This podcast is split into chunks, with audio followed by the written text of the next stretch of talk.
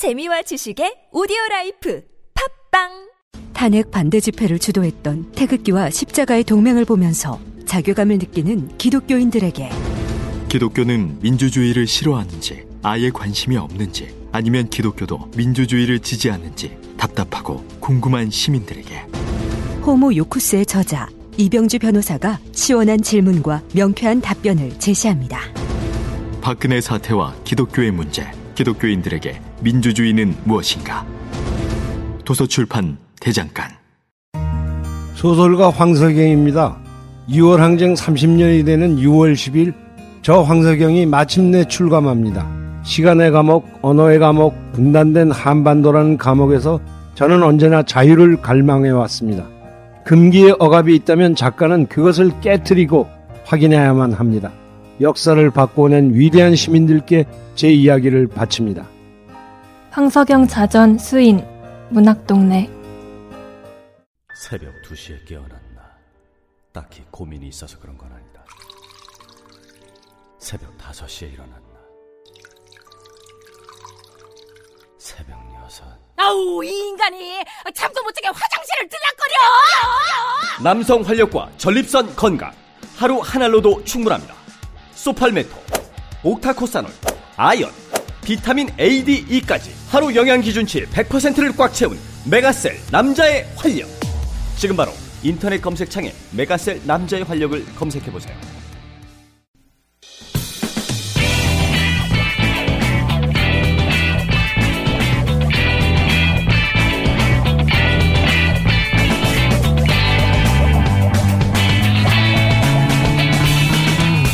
김어준의 뉴스 공장.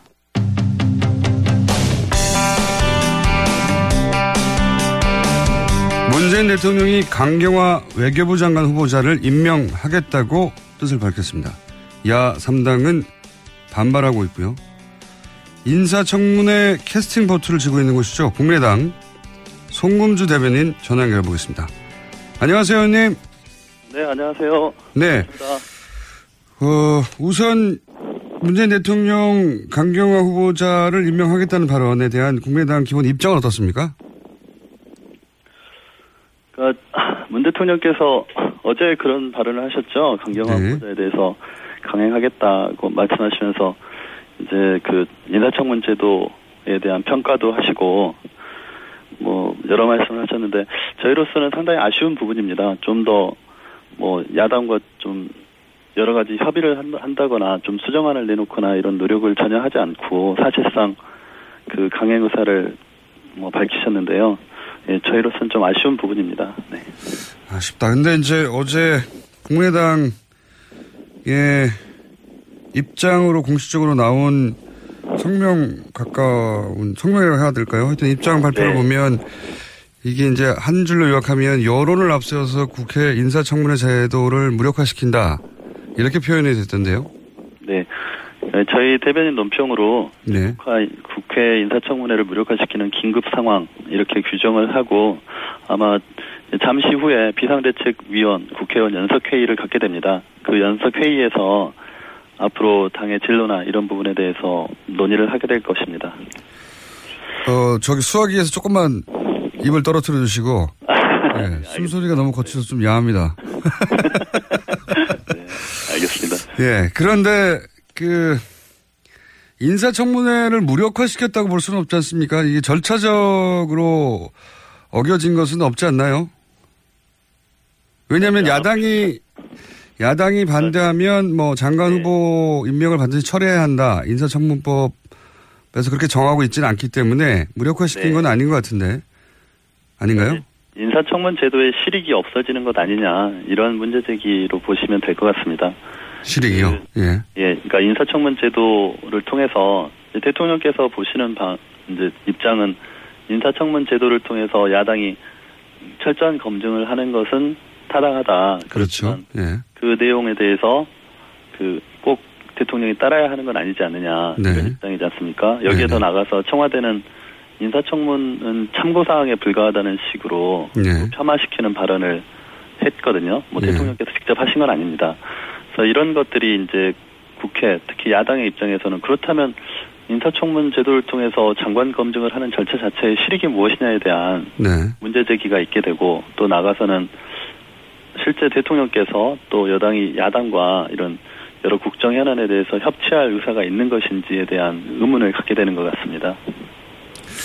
그, 그 말씀도 일리가 있습니다만 꼭또 대통령, 어, 이야기도 일리가 있는 것이 왜냐면은, 어, 장관의 경우에는, 물론 표결로 정한 다른 보직들은 표결을 합니다만 장관의 경우에는 실제 인사청문회가 참고인 것이 맞는 것이, 어, 장관은 대통령에게 임명 권한이 있긴 하지만 국회를 통해서 검증을 거쳐보고 그리고 보고서 결과를 대통령이 참고해서 따를 수도 있고 따르지 않을 수도 있다.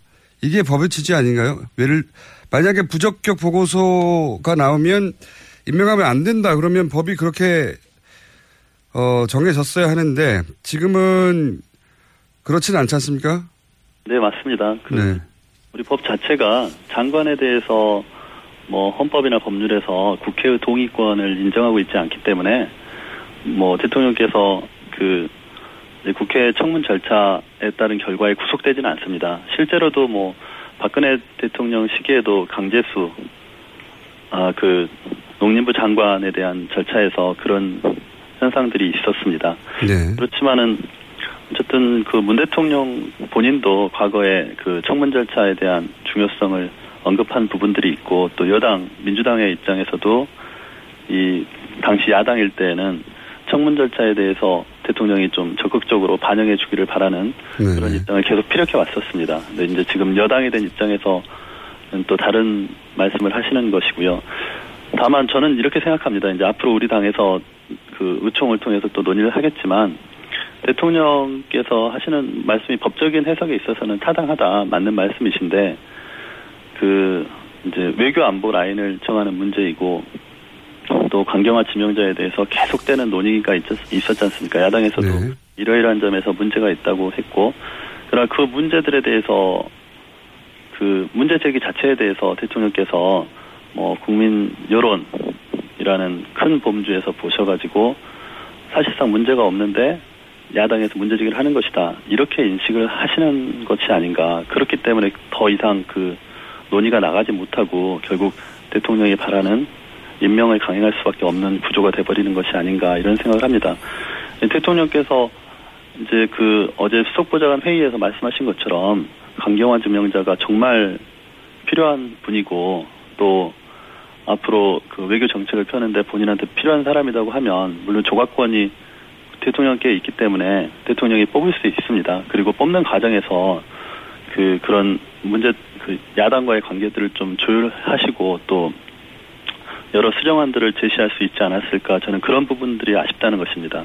이거는 제 개인적인 의견이지만 만약에 강경화 지명자가 필요하다 하면 그런 부분들을 적극적으로 그 국민에게만 할 것이 아니고 야당에게 직접 설명을 하시고 아니 그러니까 뭐 민정 민정 정무수석이나 민주당의 원내대표를 통하지 않고 대통령께서 직접 설명을 하시고 어 일단 그 장관으로 임명을 해서 역할을 한번 줘 보겠다. 다만 문제가 있으면 그때는 국회 해임 건의권이 있으니까 그 해임 건의권이 행사되었을 때 그 해임 건의가 되었을 때 해임을 시키겠다는 정도로 그런 정치적인 약속 이런 수정적인 제안 같은 것도 해보시면 어땠을까 이런 생각도 해봅니다. 근데 그런 어떤 여야 대통령과 야당 사이의 그런 노력이 없이 결국은 이- 그 야당이 계속 그 어떤 조치를 해주지 않는다는 입장에서 서로 한 발자국도 물러나지 않은 상태에서 결국 강행이 되기 때문에 그런 부분에서 아쉽다는 생각입니다. 청와대는 거기에 대해서는 이제 국민의 눈높이에서는 어 충분히 검증되었고 통과되었다. 그래서 어 임명을 한다. 이렇게 이제 입장을 정리했던데요. 어 청문회를 했고 많은 사람들이 지켜봤는데 최근 여론은 임명하라는 게 이제 60% 이상 나오니까 대통령으로서는 그럼 그 60%의 민의를 야당이 반대한다는 이유만으로 그걸 거스릴 수는 없는 거 아닙니까? 뭐 지금 이제 문재인 대통령 정부 초기 대통령께서 굉장히 많은 지지를 받고 계시지 않습니까? 뭐 예. 대통령께서 잘하시는 부분도 있고 또 국민과 직접 소통하는 자세를 보여주시는 부분도 있고 또 전임 대통령께서 원체 그런 소통 뭐 이런 전국 운영에서 많은 문제를 노출했었기 때문에 그런 반사적인 효과를 얻는 부분도 있을 겁니다. 예, 그렇겠죠. 예. 그렇지만은 이제 대통령께서 이제 인사청문 절차뿐만 아니라 결국은 국정을 운영하는 능력을 보여주셔야 되는 거라고 생각합니다. 그러니까 국민께 소통하고 국민의 의사를 정책에 반영하는 그 과정에서 결국 그 국정 그 능력 을 보여주시는 것이고 운영 능력을 보여주시는 것이고 그 과정에서 야당의 입장 또 국회의 존재가 필요한 것인데 자꾸 국회의 존재 또 야당과의 관계에서 좀 더좀 협력적인 자세를 대통령께서 저- 적극적으로 보여주시지 않는 부분이 저희는 좀 아쉽다는 것입니다. 그러니까 함께 위기를 돌파해 나가야 되는데 그 마치 야당이 계속 문제를 제기하는 것처럼 이렇게 대통령께서 인식하시고 또 그런 구도로 전개되는 것들이 좀 아쉽다 이런 입장입니다. 그 이제 뭐 국민의당에서는 그 여론이 60% 이상 되지 않느냐는 데 대해서 그러면 여론조사로 다 뽑지 왜 청문을 왜 하냐 이렇게 요약되는 반론도 제기하셨던데 지금도 그 같은 맥락에서 여론도 중요하지만 야당도 파트너기 때문에 존중해주고 설득해달라 조금 더 이런 말씀이지 않습니까? 예. 네, 네 그렇습니다. 그 여론도 중요하지만 결국 예. 그 이제 여론이 가장 중요한 기준이 된다. 뭐 우리 문재인 대통령께서는 그렇게 생각하시는 것이고 저희도 그걸 네. 부정하지는 않습니다. 네. 근데 이제 청문 과정에서 그럼 전혀 문제가 없었 없었느냐? 그럼 그렇진 않거든요. 예. 여러 가지 문제점들이 노출돼 왔고 과거에는 그런 사유로 또 임명이 안 된 경우도 있었고 예, 그렇죠. 이제 야당에서 지금 문제 제기하는 것은 그분의 능력에 대한 평가가 지금 상반된다는 것입니다. 그러니까 문재인 대통령께서 어제 수석 보좌관 회의에서 말씀하신 그 강경화 지명자에 대한 평가와 실제 청문 장소에서 지명자께서 보여주신 그런 외교 안보 정책에 대한 비전 제시가 좀 부족했다는 그런 야당의 인식이 차이가 있기 때문에 음. 그런 부분들을 메우는 노력이 있어야 되지 않나, 있었어야 되지 않나 이런 생각을 합니다. 어, 네, 그런 또 과정에서 좀 수정안을 얘기할 수도 있었을 텐데, 그러니까 사람을 바꾸지 않더라도 국회의 협조를 구할 수 있는 수정안 이런 노력이 있었어야 될 것 같은데 각자 평행선을 달리는 구조로 왔다가 결국 대통령께서 여론을 이유로 이제 임명을 강행하시는 그런 수순을 밟게 되기 때문에 이제 저희가 이제 그 국민의당의 입장에서는 사실상 문재인 정부가 잘 하길 바라고 또 위기 상황을 잘 극복하길 바라는 것이고 또 국민들이 그걸 원하고 있기 때문에 저희도 협치를 할 용의와 의사를 가지고 있고 그래서 이낙연 총리 인준에 있어서도 적극적으로 협조를 한 상황인데 자꾸 이렇게 마찰이 생기는 부분이 있어서 저희가 좀 아쉽 아쉬운 부분입니다. 음. 그런 부분. 알겠습니다. 취지는 또 충분히 이해가는데 어쨌든 네. 어떤 상황에서는 양당 간의 결론을 내야 하는데 뭐 결정권자는 그 이제 과거 보고서 채택되지 않았던 경우 말씀하시니까 생각나는 것이 네. 보고서가 채택되지 않아서 남아있던 경우가 있었죠. 예. 예. 과거에. 네네. 그런데 이제 당신은 그 임명 철회하라는 여론이 60% 70% 부정적인 여론이 그랬단 말이죠. 그런 그런 어 그 경우에 여론이 혹은 민의가 철회에 있었고 그래서 야당이 법적 강제력이 있어서가 아니라 그 민의와 함께 그 여론의 힘으로 결국 낙마를 요구하고 또 낙마를 관철시킨 건데 낙마시킬 때 여론의 힘으로 낙마시킨 거란 말이죠. 임명할 때도 여론을 감안할 수 있는 거죠. 아닌가요? 낙마할 때는 여론의 힘으로 낙마시켰는데 임명할 때는 왜 여론을 감안하면 안 되는 거죠? 아니, 저희가 임명 절차, 임명권 자체는 네. 장관에 있어서는 대통령의 고유 권한이고 인사청문 제도가 있다 하더라도 그 채택 여부와 상관없이 대통령이 임명을 할 수 있도록 법이 규정을 하고 있습니다. 그래서 그 법적 절차에 대한 문제 제기를 하는 것이 아니고 이제 성의 한마디로. 네네. 네. 그러니까 이제 좀 야당에 대한 존중과 성의. 야, 야당과 협의를 하고 예. 강경화 후보자가 이러이러한 문제가 있지만 내가 이러이러 아니 대통령 입장에서 지금 이러이러한 점 때문에 반드시 필요한 사람이고 꼭 그 외교장관을 맡겨서 한번 해보고 싶다. 근데 막 그리고 나중에 그 맡겨놓은 이후에 문제가 생겨서 국회에서 해임 건의를 한다면 법상 해임 건의 자체가 그 구성 그러니까 반드시 따라야 되는 건 아니지만 네. 대통령 입장에서 그때는 해임 건의를 존중해서 해임시키겠다. 근데 일단 기회를 줘보자. 어쨌든 이런 식으로라도 그 수정적인 제안을 한다든가 국회와 좀 협의를 하는 모습을 보여주셨으면 훨씬 낫지 않았을까. 아, 이건 저 개인적인 생각입니다. 알겠습니다. 그런 것이 없었다는 것이 아쉽고요. 어쨌든 충분히 설득하지 못했다. 네. 그런 말씀이신 것 같고. 근데 이제 어쨌든 상황 여기까지 와버렸고요. 제가 한두 가지만 더 여쭤보자면 이렇게 되면 국민당은 김희수 헌재 소장 표결에서 부결 표 쪽으로 결론이 날 공산이 커지는 거 아닌가요? 의총에서. 일단 뭐 잠시 후에 있을 의총 뭐 비대위원들 협의를 통해서 결정이 되겠지만 저희의 원칙적인 입장은 그 인사청문에 있어서도 건건히 대응을 한다는 것입니다. 그래서 연기하지는 않는다. 예, 예, 강경화 지명자에 대한 뭐 대통령의 강행이 있다고 그래서 김희수 헌법재판소장 지명, 지명자에 대해서 뭐 당론으로 부결시키는 쪽으로 간다든가 아니면은 뭐 장외 투쟁을 한다든가 아니면 추경 절차에 협조를 하지 않는다든가 이렇게는 하지 않을 것입니다. 별개의 사안이다. 네네. 알겠습니다. 잠시 후 의총이 열리니까 여- 의총 결론이 나면 저희가 또 한 번 연결해 보겠습니다. 기본 입장은 네. 잘 들었습니다. 네, 고맙습니다. 네. 지금까지 국민당 손금주 수석 대변인이었습니다. 이번 여당 입장도 좀 들어보겠습니다. 더불어민주당 재윤경 원내 대변인 전화 연결되어 있습니다. 안녕하세요. 네, 안녕하세요. 자, 야당이 이렇게까지 반발하는데 대통령 임명 권한이라고, 어, 이렇게 밀고 가면 앞으로 전국은 어떻게 풉니까? 120석밖에 안 되는데.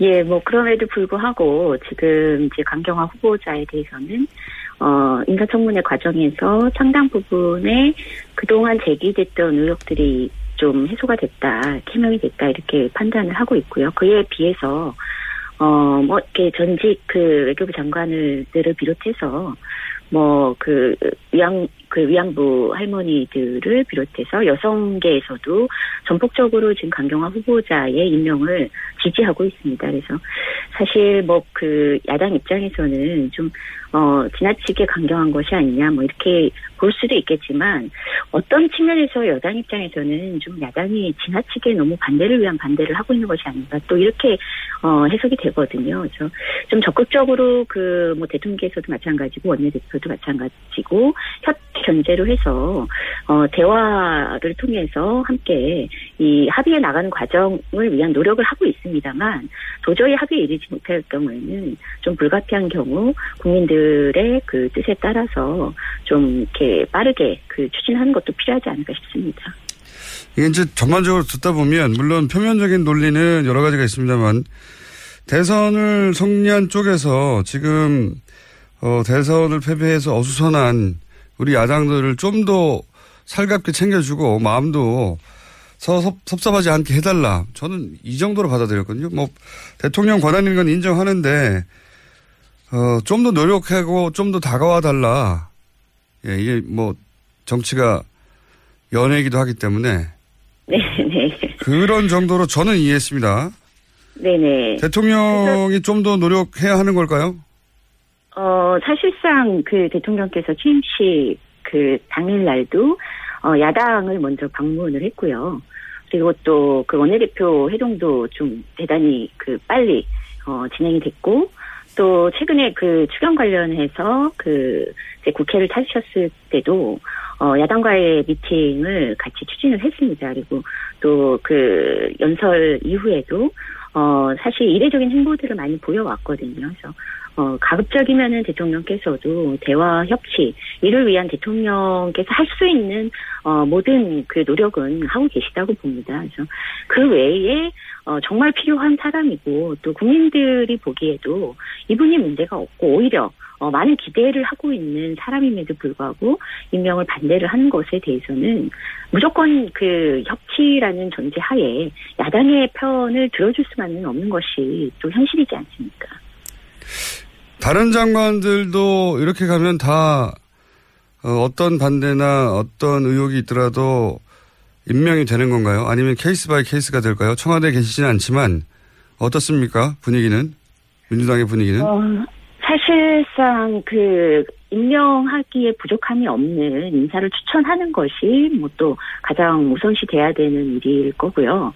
그 과정에서 이제 최근에 어, 이런 그 조금 더 국민들의 그 눈높이가, 도덕적 눈높이가 높아진 점을 감안해서, 어, 대단히 검증을 까다롭게 진행을 하고 있는 것으로 알고 있고요. 그래서, 어, 사실 애초 일정보다 뭐 실제 그런지는 저희도 확인하지는 못했습니다만, 어, 좀 그 청와대 인선이 좀 늦어지고 있는 것이 아니냐, 뭐 이런 얘기가 나올 정도로 이 검증 절차를 이전보다 조금 더 강화하고 있는 듯한, 예, 그런 모습이 보이는 건 사실이거든요. 그래서, 어, 뭐 어떤 경우에도 흠이 있음에도 불구하고 청와대가 무조건 밀어붙이겠다. 뭐 이런 전제가 아니고, 어, 가급적이면은, 어, 이렇게 이런 흠이 없는 후보들, 그리고 또, 어, 그 직을 수행하는 데 있어서 국민들께서, 어, 이건 굉장히 이분이 훌륭하다라고 인정할 만한 분을 추천하려고 하는 이게 좀 전제돼야 되겠죠.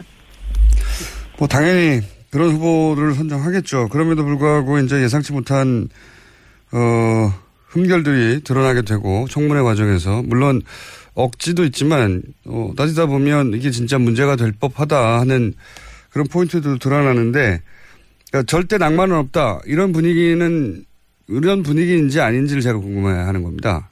앞으로 예, 야당의 공세는 발목 잡기이기 때문에 어떤 경우에도 낙마는 없다 이건지 아니면 어 그건 case by case로 따져봐야 되겠다 이 정도의 stance인지. 예, 뭐 당연히 case by case겠죠. 뭐 사실 그냥 낙마는 없다. 이 전제가 어떠한 경우에도가 아니고 어떠한 경우라도 낙마를 만들지 않게 해서 청와대가 먼저 사전 검증을 철저히 하겠다가 전제가 되는 거고요. 그럼에도 불구하고 어, 이 인사청문회 과정에서 사실 어, 우리가 놓친 부분이 드러나고 그것이 국민들께서 보기에 도저히 동의하기가 좀 어렵다라고 한다면 다른 판단도 가능하지 않겠습니까? 어, 그런데 지금 이제 야3당이 이것이 발목 잡기든 아니면 야3당이 섭섭해서든 아니면 정당한 문제 제기든 간에 여하간 야3당은 대단히 강경한데 이렇게 되면 120석밖에 안 되는 민주당 입장에서 앞으로 이 전국을 어떻게 풀죠? 사실 뭐 저희도 그 참 곤혹스러운 건 사실입니다. 그러니까 일단 어 의석수에서 저희가 어 이렇게 좀 이렇게 모든 사안에 대해서 좀 주도권을 갖고 힘있게 개혁의 그 과제들을 밀어붙일 수 있을 만큼 안정적인 의석수라면은 뭐 사실상 고민을 안 하겠지만 그렇지 못한 것이 현실인데 또 한 측면에서는요. 어, 또 이런 과정이 그 여야 협치에 어떤 새로운 모델을 만들어내는 하나의 시험대가 되지 않겠느냐. 그래서 전례 없는 노력을 기울여야 된다. 이런 게 사실 원내에서는 이렇게 원칙을 세운 바가 있습니다. 그래서 어, 굉장히 어렵고 복잡한 그 현실인 것은 분명한데 이 과정에서 정치가 좀 한 단계 성장하는 성숙하는 계기가 되기를 뭐 저희 그 여당도 마찬가지고요 야당도 마찬가지라고 생각합니다.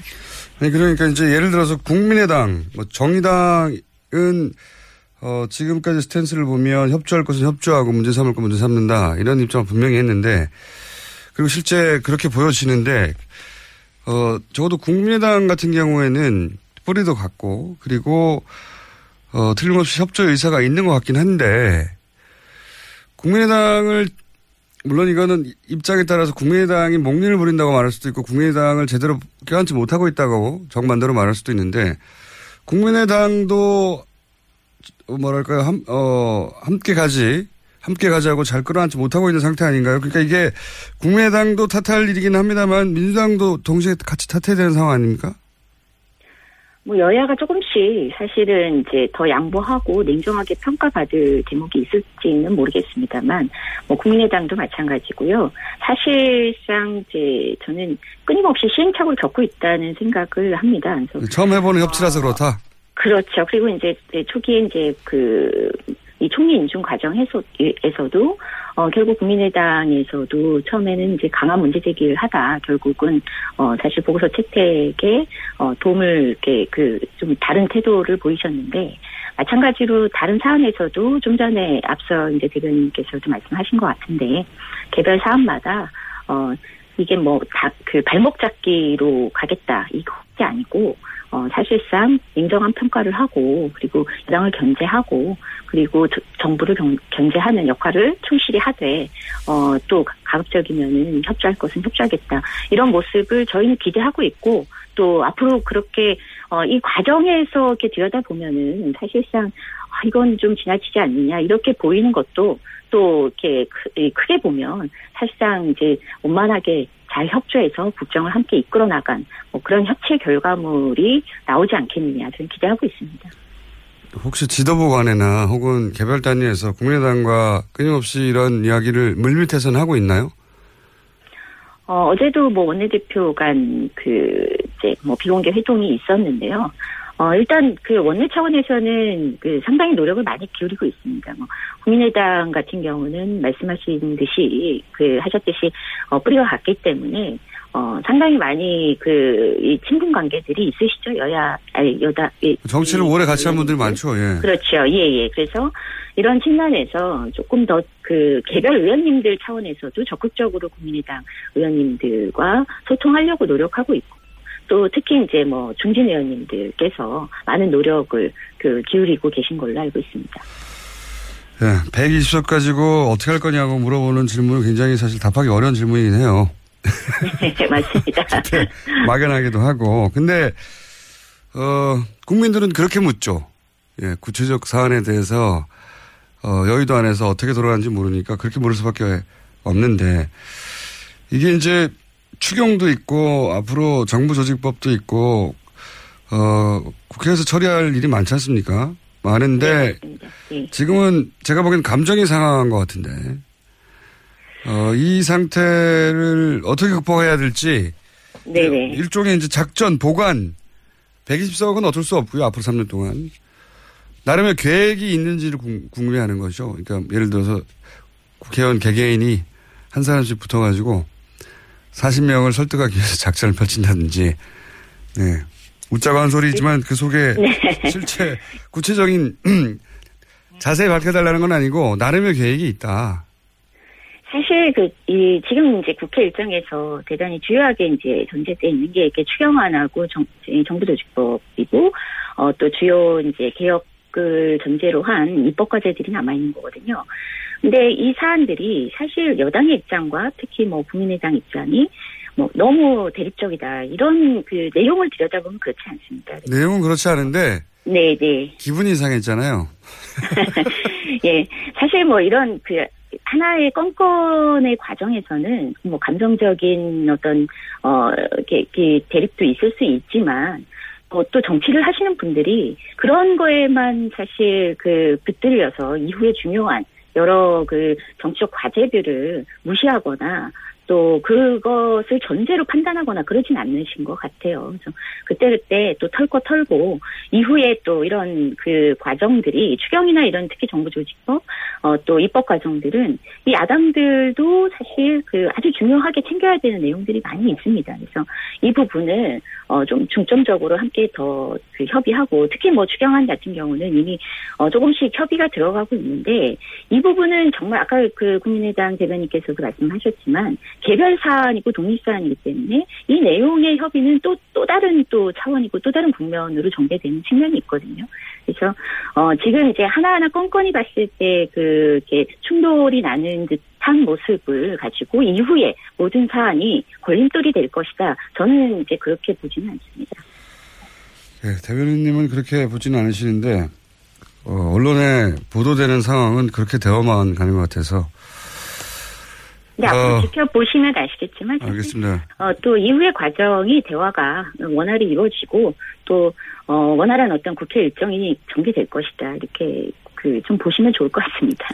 예, 어쨌든 대통령과 민주당의 지지율이 높기 때문에 여유를 가지고 네네. 더 많이 양보해도, 어, 될 것 같다는 생각도 합니다. 한편으로는. 물론, 양보를 해도 해도 안 되는 경우도 있죠. 예. 양보가 아니라 굴복을 원하는 경우가 있어서. 네. 네. 오늘은 여기까지만 하고요. 네. 구체적으로 네. 어 강경화 후보자가 임명되고 나면 어떻게 되는지를 지켜보면서 그때가 되면 구체적으로 얘기를 좀 더 할 수 있을 것 같습니다. 네. 오늘은 예상을 가지고 한 얘기라 여기까지만 하겠습니다. 오늘 말씀 감사합니다. 네, 고맙습니다. 지금까지 더불어민주당 재윤경 원내 대변인이었습니다. 아, 또 떨어졌어. 너 또 입사 시험 봤어? 아니, 차량용 핸드폰 거치대 말이야. 여러 개 사봤는데 실패의 연속이야. 떨어지고, 시야 가리고, 운전석에서도 멀고, 뭐 좋은 거 없을까? 싼 것만 찾으니까 그렇지. 제대로 된 거 하나 사서 편리하게 쓰는 게 더 낫지. 그런 게 있어? 그럼 있지. one, two, three 할 때 two. 힘 세다 할 때 힘. 투, 힘. 투 힘? 두 배로 힘이 세다는 건가? 네이버 검색창에 투 힘을 검색해 보세요. 우리 주변에는 많은 슈퍼맨이 있습니다. 바로 공익 제보자입니다. 하지만 그들에게 세상은 따뜻하지 않았습니다. 조직을 저버린 배신자로 대했죠. 고맙다는 응원 한마디 듣지 못하고 어려움을 감내하고 있는 슈퍼맨들에게 이제 우리가 감사를 전해야 할 때입니다. 시민사회 지지 캠페인 어쩌다 슈퍼맨에 기부해 주세요. 아름다운 재단.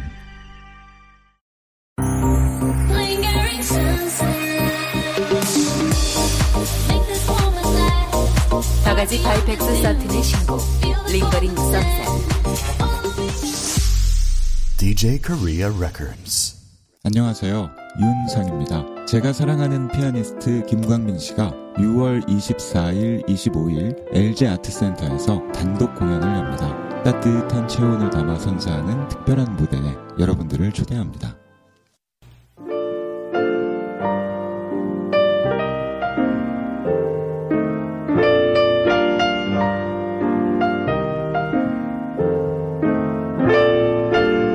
불친절한 AS.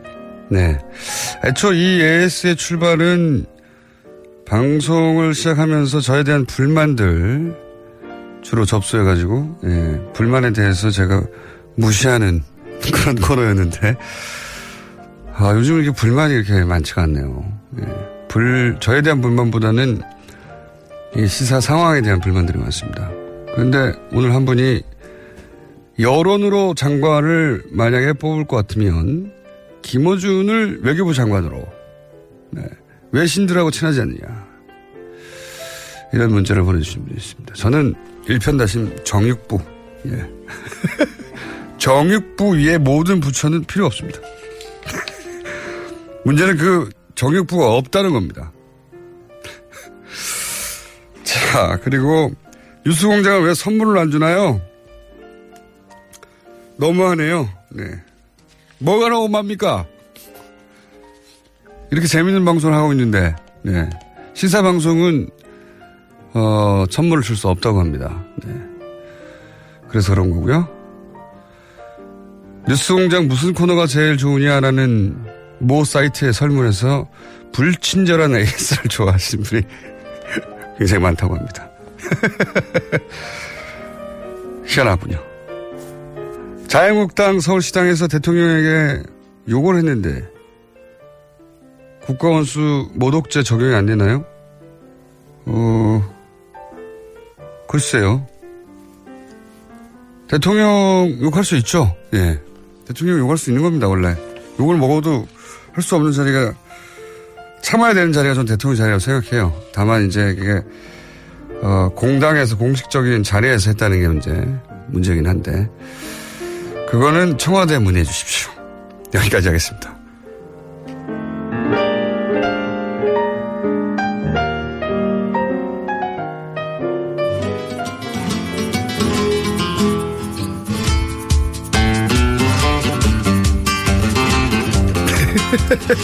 제가 음. AS 하다가 네. 예. 선물 뭐가 필요하냐 방송 이렇게 재밌는데 했더니 문자가 바로 네. 형. 그 정도는 아니야. 너무 재밌지는 않아. 음. 잔인한 사람들. 그런 날도 있잖아요. 네, 심심한 날도 있지만, 네. 오늘 좀 심심했습니다. 전반적으로. 그 정도는 아니야. 자, 까칠한 미식가 마칼레미스 황교익 선생님 나오셨습니다. 안녕하십니까. 안녕하세요. 네. 네. 오늘은 음. 식이 뭡니까? 어, 지난 6월 2일 날 그 냉면 이야기 이야기를 조금 더 이어가다가 냉면과 유사한 막국수 이야기를 좀 하려고 그래요. 막국수요? 예. 그 냉면이 어떤 미식가의 기준인 것처럼 그렇게 지금 자리를 잡고 있어요. 냉면 맛을 알아야 그래도 한 입맛 하는 거 아. 저도 그 불만입니다. 불만인 것이 네. 그 이제 그 북한에서 만들던 방식으로 냉면을 고스란히 만드는 그 아주 유명한 냉면집 몇 군데 있죠. 있죠. 네. 네. 굳이 찾아가서 먹어봅니다. 네. 심심해요. 심심한데 이제 나는 심심하다 그러면 네가 맛을 몰라서 그래. 네가 맛이 뭐 대단한 겁니까? 맛은 그냥 먹으면 느껴져야 되는 거지. 네가 그 깊은 맛을 몰라서 그래. 그래서 제가 또 아 내가 깊은, 깊은 맛을 모르나 또, 가, 또 가봐요. 네. 또 먹어봐요. 또 심심해. 그 표현에 대해서 말 여러 말들이 있어요. 뭐 늙은이 이 맛있어 물 같다. 뭐 행주 빻물 같다. 행주 그런데 어, 사실 그 심심해요. 그러니까 한국 음식이 전반적으로 좀 자극적이잖아요. 그렇죠. 맵고 마늘도 많이 들어가고 파도 많이 들어가고 어 짜고 달고 뭐 이런 그 강렬한 양념의 음식이 많다 보니까 그 냉면은 좀 특이한 거죠. 어 그런 맛이 없어요. 그냥 밋밋해요. 밍밍해도 네. 어- 어디 한 군데를 탁 자극하거나 만족시키는 그것도 데 없어요.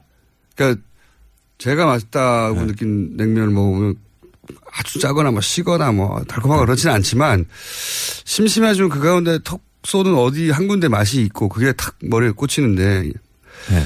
이렇게 유명한 곳을 제가 한두 군데 가봤는데 처음부터 끝까지 그게 없어요. 그래서 이거 막 탐구하게 돼요. 어디서 내가 감동해야 하나 막. 맞아요. 그거요. 그게 포인트예요. 어, 이게 맛이 무엇이 맛있다는 거지 하고 먹으면서 자기의 감각에 집중하게 돼요. 그러니까 미식가의 음식이라는 게 냉면을 두고 미식가의 음식이라는 게 원래 그 음식이 뭐 특이하게 맛있어서 우리의 감각을 자극하는 게 아니라 맛이 비어 있으니까 어 달고 짜고? 맵고 아니죠 맛 가지고. 아니죠 어, 달고 짜고 뭐 이런 것들은 맵고 하는 이런 자극적인 음식은 그냥 어, 우리 감각을 그냥 곤두세우지 않아도 그냥 들어오는 거거든요. 어 별로 집중 안 해도 돼요. 그냥 대충 먹어도 되는 거죠. 맛을 곤두세우면서까지 내가 먹어야 되나요? 어, 음악 들을 때도 어, 그러잖아요. 뭐, 뭐, 댄스 음악이라든지 뭐, 가벼운 음악들 이런 것은 그냥 대충 듣잖아요. 그런데, 어, 뭔가 의미가 있는 거야. 뭐, 클래식한 거야. 뭐, 그렇죠. 이렇게. 공부해서 들어야 되죠. 그렇죠. 이렇게 그러면서 집중하잖아요. 네가 클래식을 모르는 것은 클래식이 잘못된 게 아니고 네 감각에. 무식해서 그런 거야. 아니야, 아니죠. 무식이 아니라 이거는 어, 감각을 깨우는 것이냐 아니냐 하는 요거의 차이라고 보면 물론 그런 건 거죠. 인정합니다. 뭐냐면은 이제 세계적인 무슨 명작이라고 하는 그림을 보고 네. 그 명작이 된 이유가 나- 나한테 안 느껴질 때가 있잖아요. 네. 그럼 막 갈등하게 됩니다. 모나리자 이런 거 음, 보면서. 이게 왜 명작인 거야 도대체. 목이 너무 두꺼운 거 아니야? 뭐 이런 눈썹, 눈썹이 너무 없는데 미간이 너무 멀어. 음. 그러다가 이제 설명을 듣죠. 그때 당시엔 존재하지 않았던 여러 가지 네. 기법이 쓰였다 등등등. 아, 당시에는 획기적으로 느껴질 수 있구나. 공부를 하고 나면 달리 보이죠. 달리 보인다기보다는 왜 이렇게 어, 그 자리에 왔는지는 이해는 해요. 예. 이해는 하는데 제가 모나리자가 명작이 됐던 시대 돌아와서 그 감성을 가질 수는 없잖아요. 그렇기는 하죠. 예. 그렇기 때문에 그걸 그냥 흉내만 내는 거거든요. 저는 그래요. 저는 이게 명작이라고 하니까 감동해 줘야 되는 거 아닌가?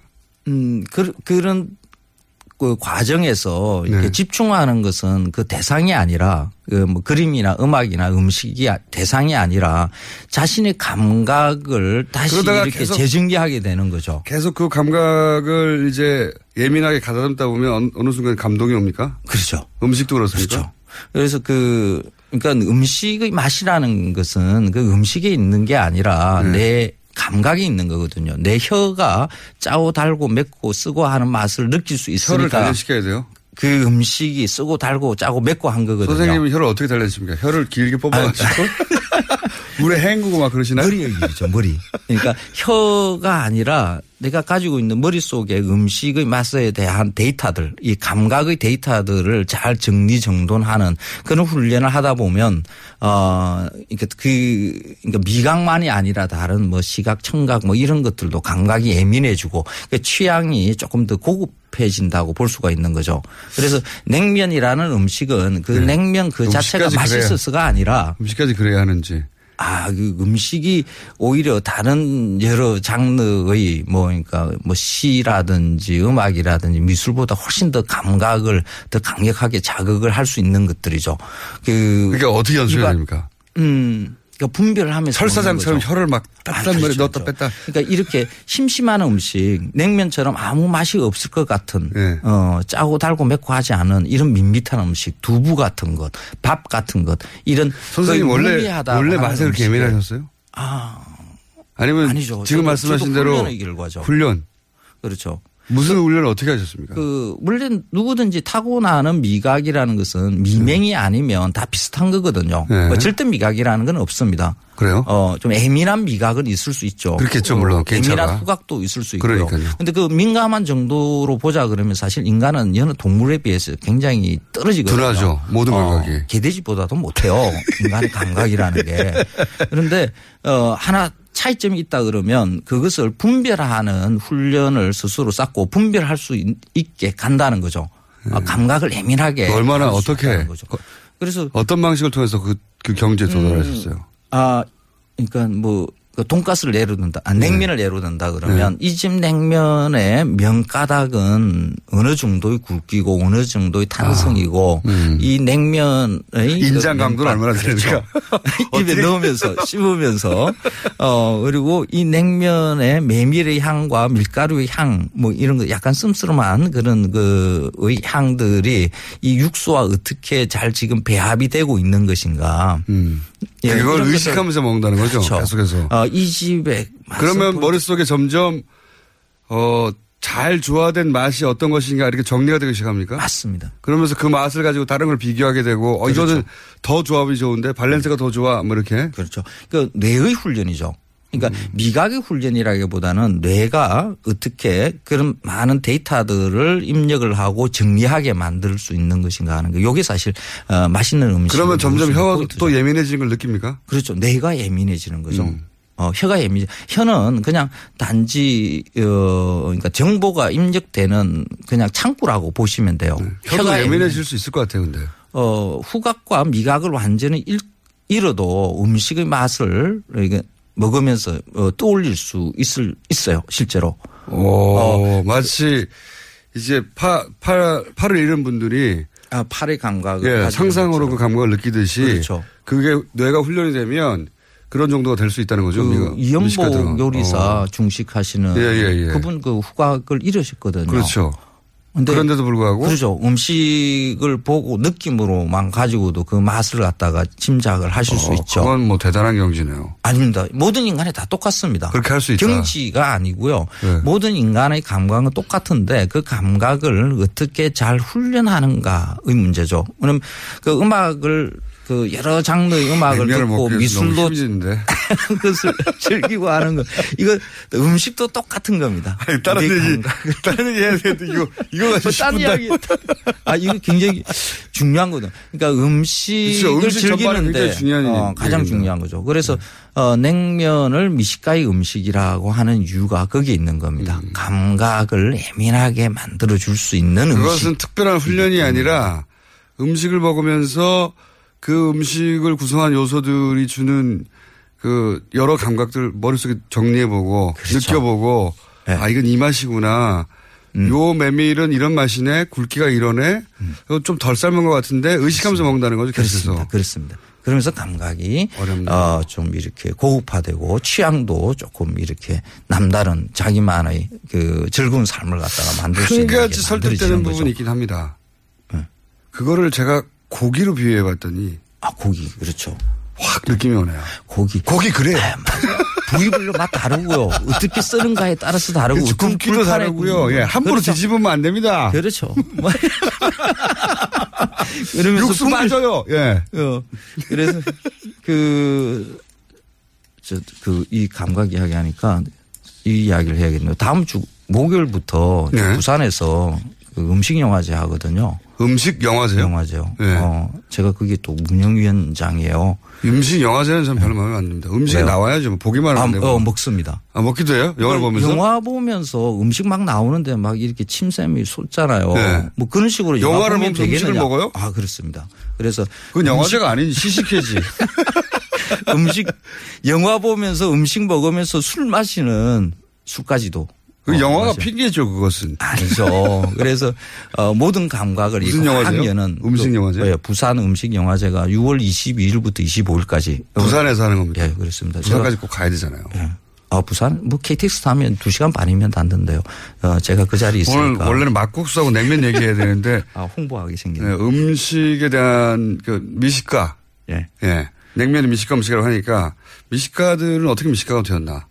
예. 맛평론가는 어떻게 맛평론가 되었나. 그 얘기를 하다 여기까지 는 재밌었어요, 사실은. 근데. 그러면 네. 뭐 막국수 막국수 다음 주에 하죠. 다음에 뭐 예. 이야기하죠. 급하지 않습니다, 막국수. 막국수 어디 안 가기 때문에.